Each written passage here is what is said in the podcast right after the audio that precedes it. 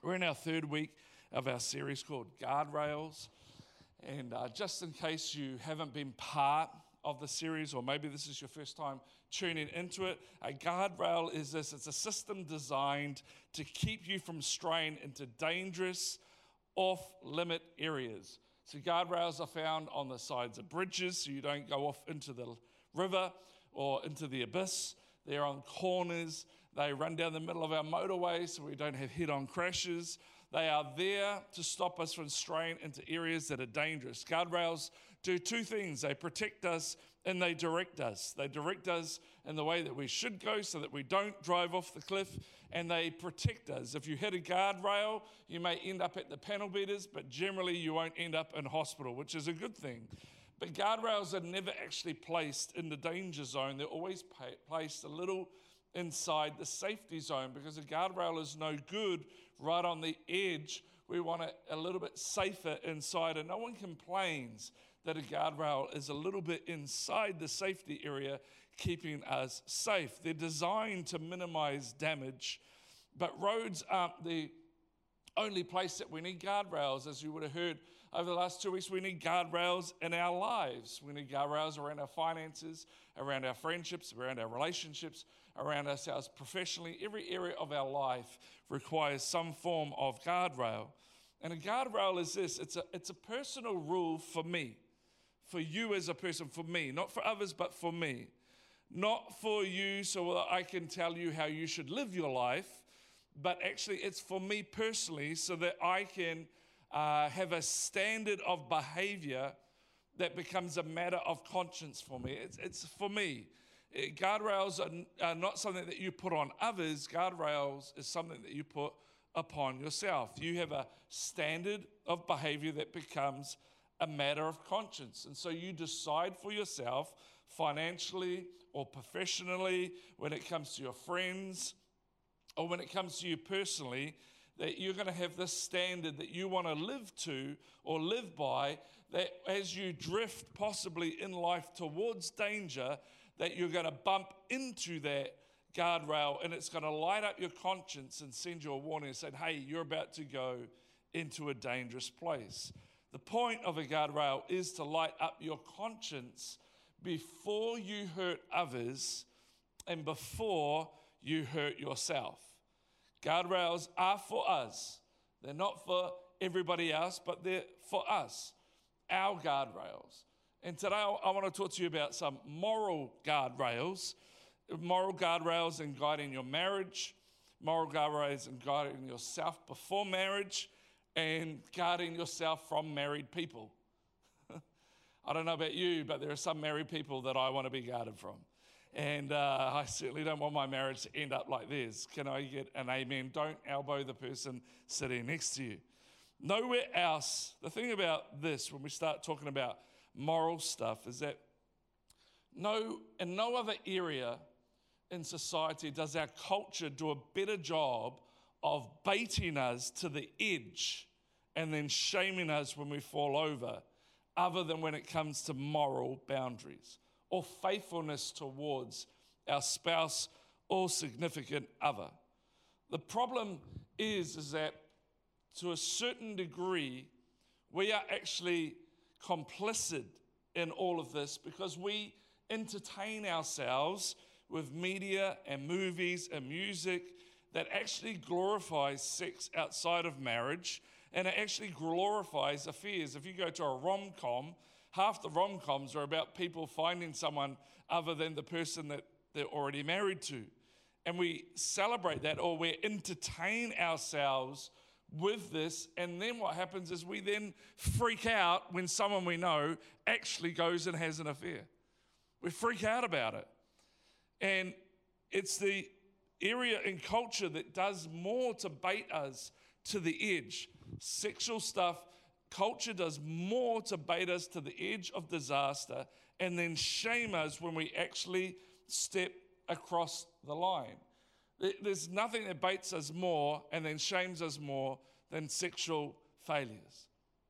And here's the thing if we could get one thing right as a society, if we could get one thing right as a community, if we could get one thing right as a nation, it would be this. And if we could get it right, everything would be better. There'd be less poverty, there would be less unwanted pregnancies, there would be less domestic violence, there would be fewer kids in the foster care system, there'd be fewer kids growing up in homes without a mum or without a dad if we could get this one thing right.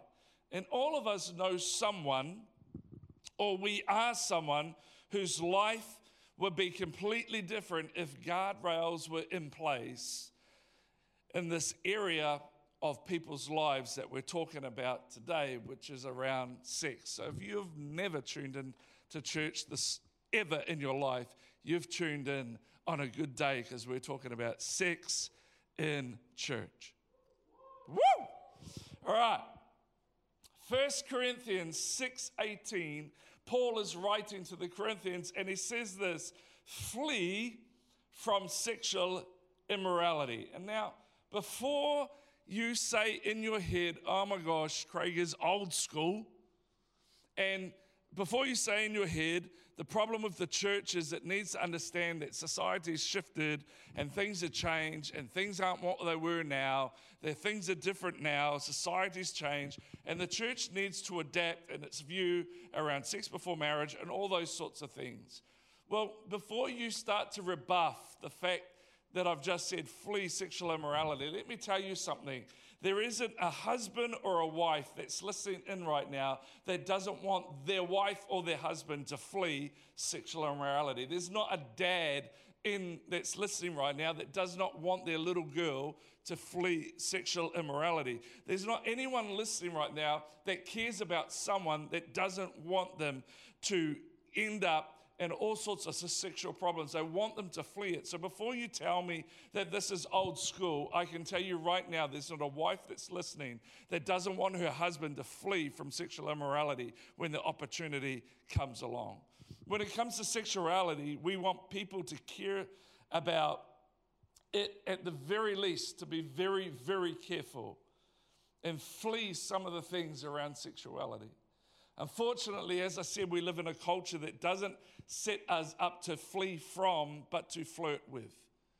Unfortunately, we live in a world that doesn't teach us to flee from, but to flirt with it, to hang on the edge of these things. And before you even think that we're against sex, we're not against sex, we're all for sex. God created sex, but God created it to be used in the right way. And when anything gets used in a way that it shouldn't, it always causes damage. And so we're for it, but it's to be done in the way that God created it to be, because God gave us this extraordinary gift. But with that gift, He gives us guidelines or guardrails. And that's what we're talking about this morning. So as I said in 1 Corinthians 6:18 it says flee from sexual immorality and then it says this all other sins. It's funny that it says all other sins because what he's doing here, the writer, Paul the Apostle, is he's putting sexual sin in a category of all of its own. So he's saying, flee sexual immorality, all other sins. So it's almost like sexual immorality has, or sexual sin has its own little space that it lives in. All the others are somewhere else. And the reason is, is because he's trying to say here that it's a sin like no other. It's different. And the reason why it's different is because of the, how uniquely damaging it is to people. You see, it's possible to recover financially, it's possible to recover professionally, it's possible to recover emotionally, but when it comes to sexual sin, it's not exactly that easy. And here's the thing sexual sin is forgivable, absolutely forgivable, and forgiven by God.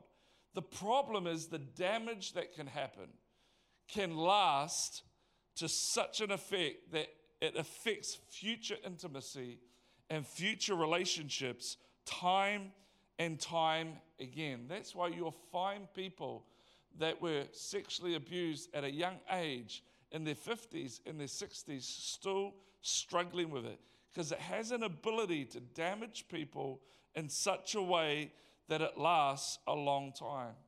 The other thing about sexual sin that I've found in, in discussions that I've had with people and in my own world is that it will make you a liar and a secret keeper for life like no other sin. What do I mean by that? Well, I have people come and talk to me and they have no problem telling me that they struggle with drugs in the past, or they struggle with alcohol in the past, or they had a gambling problem in the past, or they had a violence and anger problem in the past.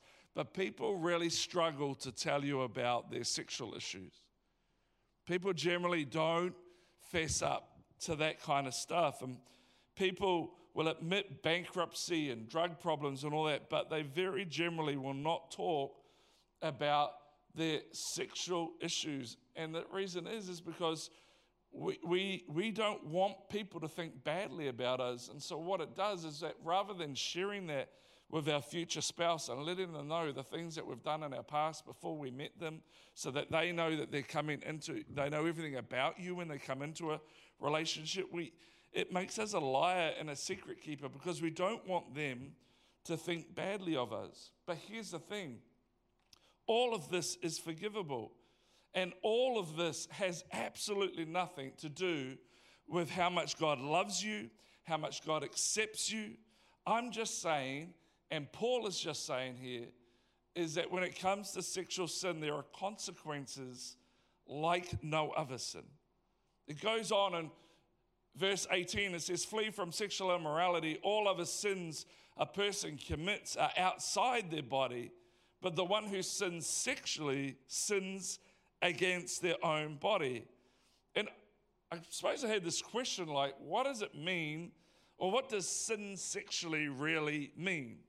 Well, the interesting thing is, is that in the New Testament of the Bible, which Jesus spoke a lot into, the, the writings you'll find as you go through the different books of the Bible, it defines, it, it kind of shifts from rules, don't do this and do this and do that and don't do that and all that sort of stuff. It shifts from that and it starts to define sin virtually as anything that hurts someone, steals from someone, or dishonors someone.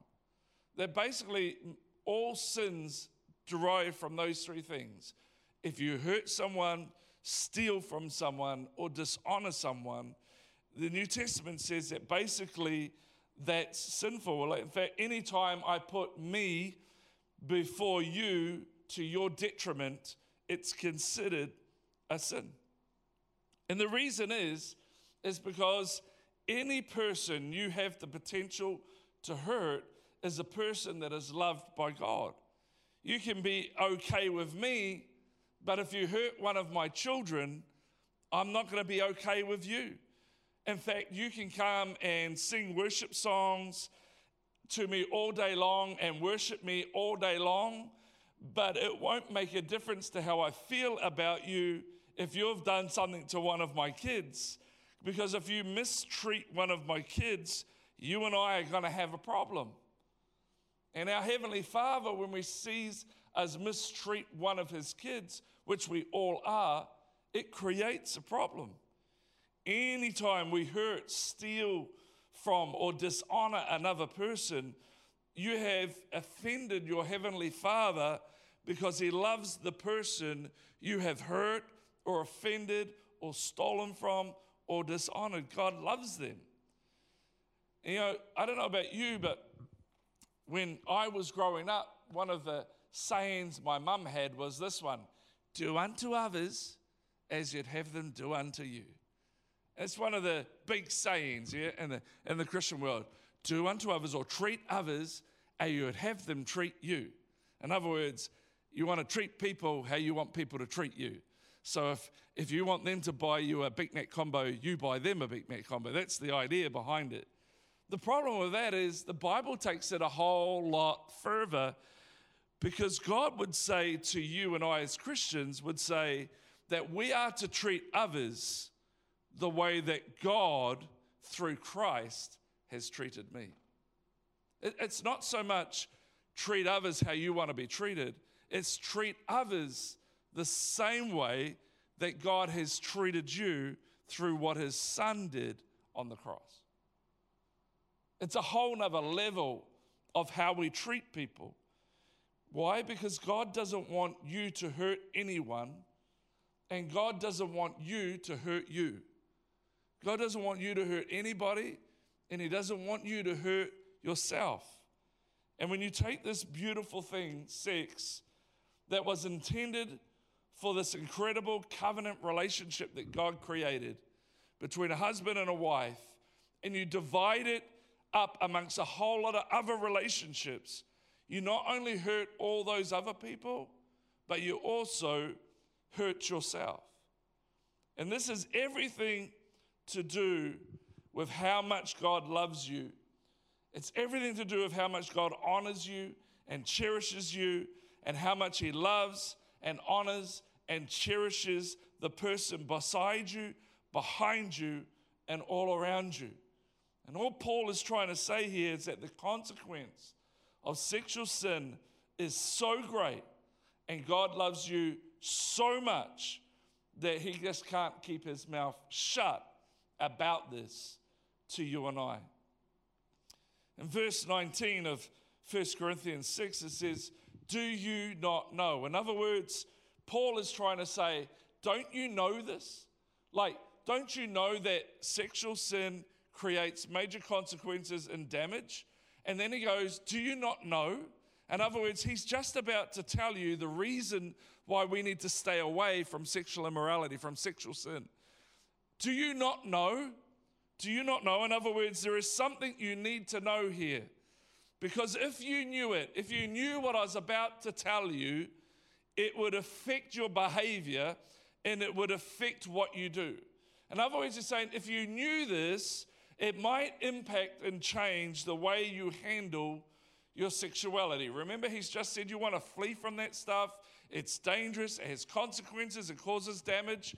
And then he says, Do you not know? In other words, if you knew this, if you knew what I was about to tell you, you would live your life really, really different, especially around your sexuality. And he goes on and he says, Do you not know that your bodies are temples of the Holy Spirit who is in you, whom you have received from God? He's really saying here, Do you not know who you really are?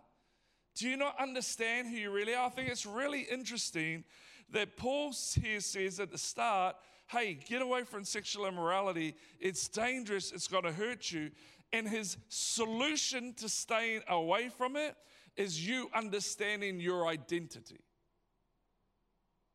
We live in a world that wants to rob us of our identity. That's why we have all, I don't know, all sorts of different genders and all sorts of different things all around the world. Why? Because, because Paul's saying here the answer to living a life without sexual sin, without sexual immorality, so that your life doesn't get damaged, is not doing a list of rules, but it's understanding your identity. Do you not know that you are a temple where the Holy Spirit resides? I've been to different countries around the world, and there's temples in all sorts of places, and temples are always considered sacred. And so he's kind of saying here, don't you understand that you are sacred? That you are a temple, that you are sacred, and that sacred you are you're more than just sacred because the Holy Spirit lives and abides within you. In other words, he's saying you are a sacred image bearer. You are a sacred thing that carries the image of God. You, you, you didn't just happen. You didn't, you, went, you were designed and fine tuned by God for intimacy with another person. And, and he says here that God's Spirit resides, lives within you. And, and what I get from that is this is that you need to understand something that the, the value of the container is determined by what it contains. The value of the container is determined by what it contains. Your body is a container, it's a temple that contains the Holy Spirit. Let me, let me put it this way if you stole my wallet, all right, but you left me the cash, my driver's license, my photos that I've got in there of my family, and all my cards, all my credit cards, and you just took my wallet and left me everything else, I wouldn't care that you stole my wallet. Because the wallet, there's no value. The value of a wallet is not the wallet, it's what's in the wallet. That's why when people steal wallets, they go over to a rubbish bin and they pull the cash out and all the cards out, put that in their back pocket, and they throw the wallet in the rubbish bin. Why? Because there's no value in the wallet. The value of the wallet is what the wallet contains, and the value of you is what you contain. And you carry the Holy Spirit. What a, what a container contains is what makes it valuable. And what makes you so valuable is that your body is the temple of the Holy Spirit, it's where He resides. And God says that you contain not just the Holy Spirit, but the image of God. You're created in His image. You are extraordinarily valuable. And so is everybody else. We, see, we have to understand that, that Paul is saying here that if you understood how valuable you were, if you understood how important you are, then you wouldn't do this because you understand your value. And then he goes on in verse 19 and he says, You are not your own. You are not your own. Yes, I am. I'm an adult. I can do whatever I want. My body, my choice. No, it's not your body, your choice. You are not your own. And you know what? You should be glad that you're not your own because ownership determines value as well. Not only is there value of the container by what it contains, but there's also value by who owns it. Let me put it this way a wee while ago, um, there's a guitar, a Stratocaster guitar, which is meant to be one of the best guitars in the world. They, they usually sell for about 1800 US dollars. But just recently, one of those guitars sold at auction for $45,000. And you have to ask yourself, why would you pay $45,000 US for a guitar that's worth 1800 You know why someone spent 45,000 US on a guitar that's worth 1800 Because that guitar was owned by Eric Clapton, one of the greatest guitarists in the world. And so here's the thing this $1,800 guitar had a value of 45,000 because of who owned it. If I had taken that guitar to auction and said, hey, here's my guitar I own, I may not even got $1,800 for it. But because it's owned by Eric Clapton, it was $45,000. The value skyrocketed because of who owned the guitar. And the thing is that we want to be owned by our Father because then our value skyrockets because of who owns us. Not only is our value huge because of what we contain, but our value increases because of who owns us. And we are owned by a heavenly Father, which gives us incredible value. It goes on and says, You are not your own, you are bought at a price. You see, the value of something is determined by what somebody is willing to pay for it.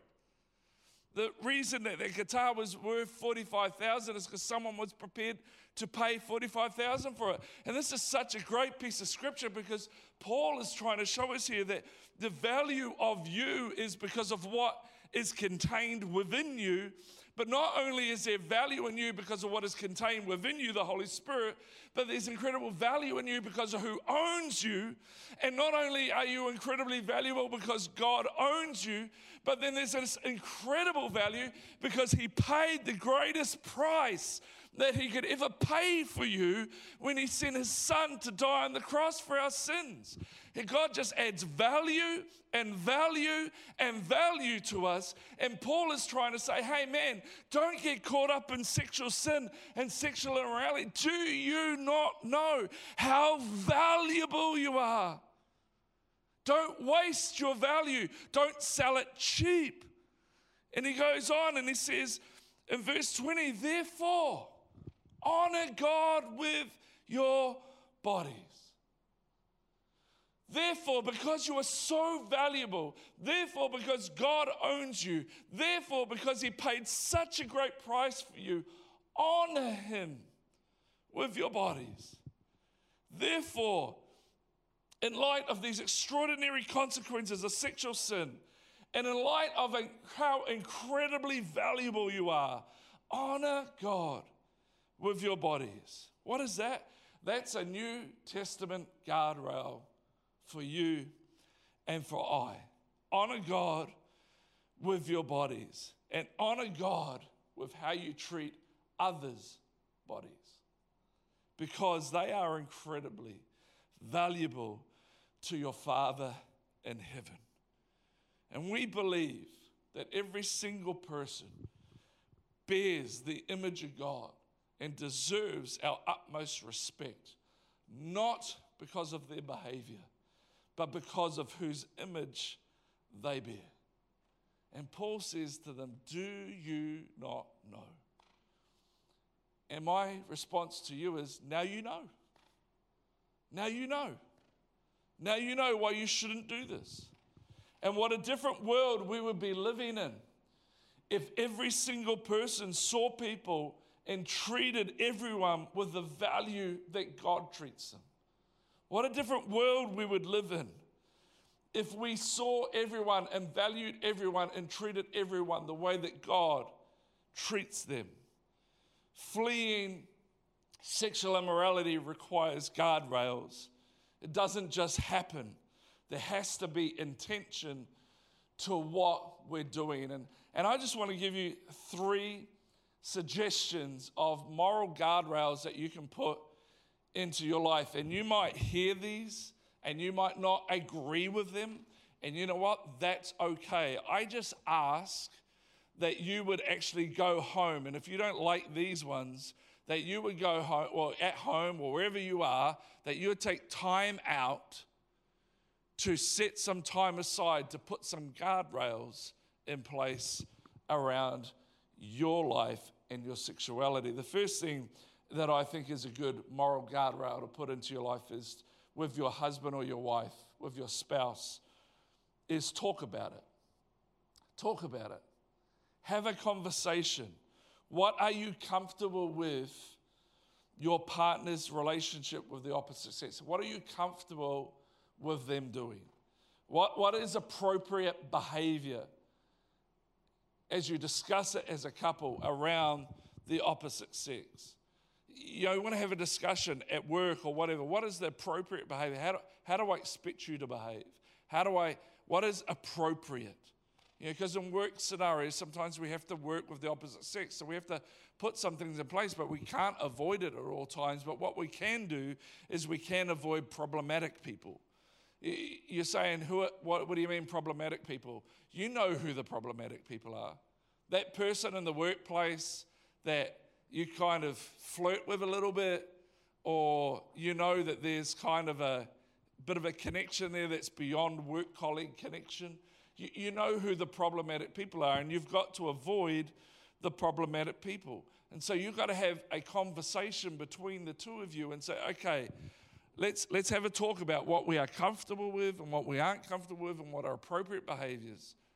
You know, um, there has been times in my life where Trinity has said to me, hey, uh, that person, I don't want you ever being anywhere near alone with that person. They seem like a nice person. I can't tell whether there's something wrong with them or not, but Trinity just doesn't feel comfortable about them. And so we have that conversation, and then I agree to stay away from it. And you know what? In just about every single case that she's done that with me, that person has ended up doing something with a married man or somebody else that they shouldn't have done. It's just about having a conversation about avoiding problematic people and what do you feel comfortable with. The second thing that I would suggest you do is tell them about it. If there's someone that, that you know, you have a uneasy connection with, let, let me put it this way. If you're hesitating to tell your spouse about that person, then you need to have a conversation. If you are hesitating about talking to your spouse about someone you work with, that should light up your conscience. That should be a guardrail to you. And you need to put a guardrail in place. So, first of all, you've got to talk about appropriate behavior, what you expect, what you feel comfortable with. And then you've got to tell them if there's somebody that you feel like, you know, there's some hesitation there. You've got to have that honest conversation. And then the third thing is, first thing is, is have a conversation, talk about it. Second thing is tell them about it if there is someone. And then third thing to do is tell someone. Now, may not always be best to tell your wife or your husband, but you got to tell someone. If you feel that your heart is drifting towards someone that is not your wife or not your husband, you need to tell someone. You need to tell someone straight away, not, not once it's happened. Remember, guardrails are things we put in place in the safety zone to avoid us getting into the danger zone. You need to tell someone because often talking to someone about it diffuses it. And the secrets are never healthy to carry around. In fact, the Bible puts it this way what is done in secret will be shouted from the rooftops. It's not healthy to carry around secrets, they will eat you up. My mum used to always say this a problem shared is a problem halved. You've got to tell someone about it because it will diffuse it. Talk about it, tell them about it, and tell someone about it. And like I said before, you may not agree with what I've just said, and that's okay. You don't have to, but you need to set some time aside at some stage and have a conversation with yourself and with those that you love and put some guardrails in this area of your life. Why? Because I don't just want you to be safe, I want your marriage to be safe, I want your family to be safe, and I want your future to be safe. The point of a guardrail is to light up our conscience before we hurt others and ourselves. I want to say that again. A guardrail is something you put in place to light up your conscience before, before you hurt someone or yourself. You have to make a decision whether you're going to flee or flirt. You see, society won't congratulate you and will not celebrate you for putting guardrails in place. In fact, society will possibly mock you for putting some guardrails in place. But I'm telling you, they will also absolutely trash you if you fall over in this area. And I want to tell you that the, the pathway, the way to a great marriage, a great family, and a great future is to make sure we put guardrails in place around this area, whether you are married or not. And I'm telling you, like Paul said, you want to flee this stuff because of the damage it causes. And the reason is, is not because my parents told me so, and not because, yeah, this was said or that was said. But Paul says the reason why you want to flee this stuff and stay away from it is because you are so valuable. You carry the Holy Spirit. You've been brought, you're owned by our Father in heaven. And He paid the ultimate price for you and I. You are valued, you are valued, and you are valued. Don't throw away your value for something that's of no value. I want to pray for you today. Maybe you're hearing this message and you're like, man, I got some stuff from my past and stuff that around this whole sexual area, or maybe you've done stuff that you shouldn't have done. And you can hear a message like this sometimes and you can feel so condemned by it. And that's not my intention.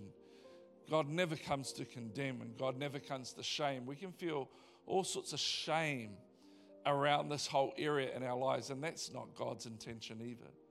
Remember, everything that you ever do is always forgivable. But there's also this really cool scripture in First Colossians, I think it's verse 19, where it talks about that Jesus is like an accountant who goes around and reconciles our accounts and makes them whole again. And sometimes when we've done stuff of sexual sin and we've done things that we're not proud of, there's bits of us all over the place. But Jesus said, or God said in Colossians 1:19, that Jesus is like an accountant that goes and gets those bits that you've given away and he reconciles and he makes you whole again. And I want to pray for you today that maybe you've got some stuff, some sexual stuff in your past or whatever, that that you know, you know that you need God to reconcile you, to make you whole again. Yes, yes, you've asked for forgiveness and God has forgiven you, but you just feel like you're just not quite whole yet.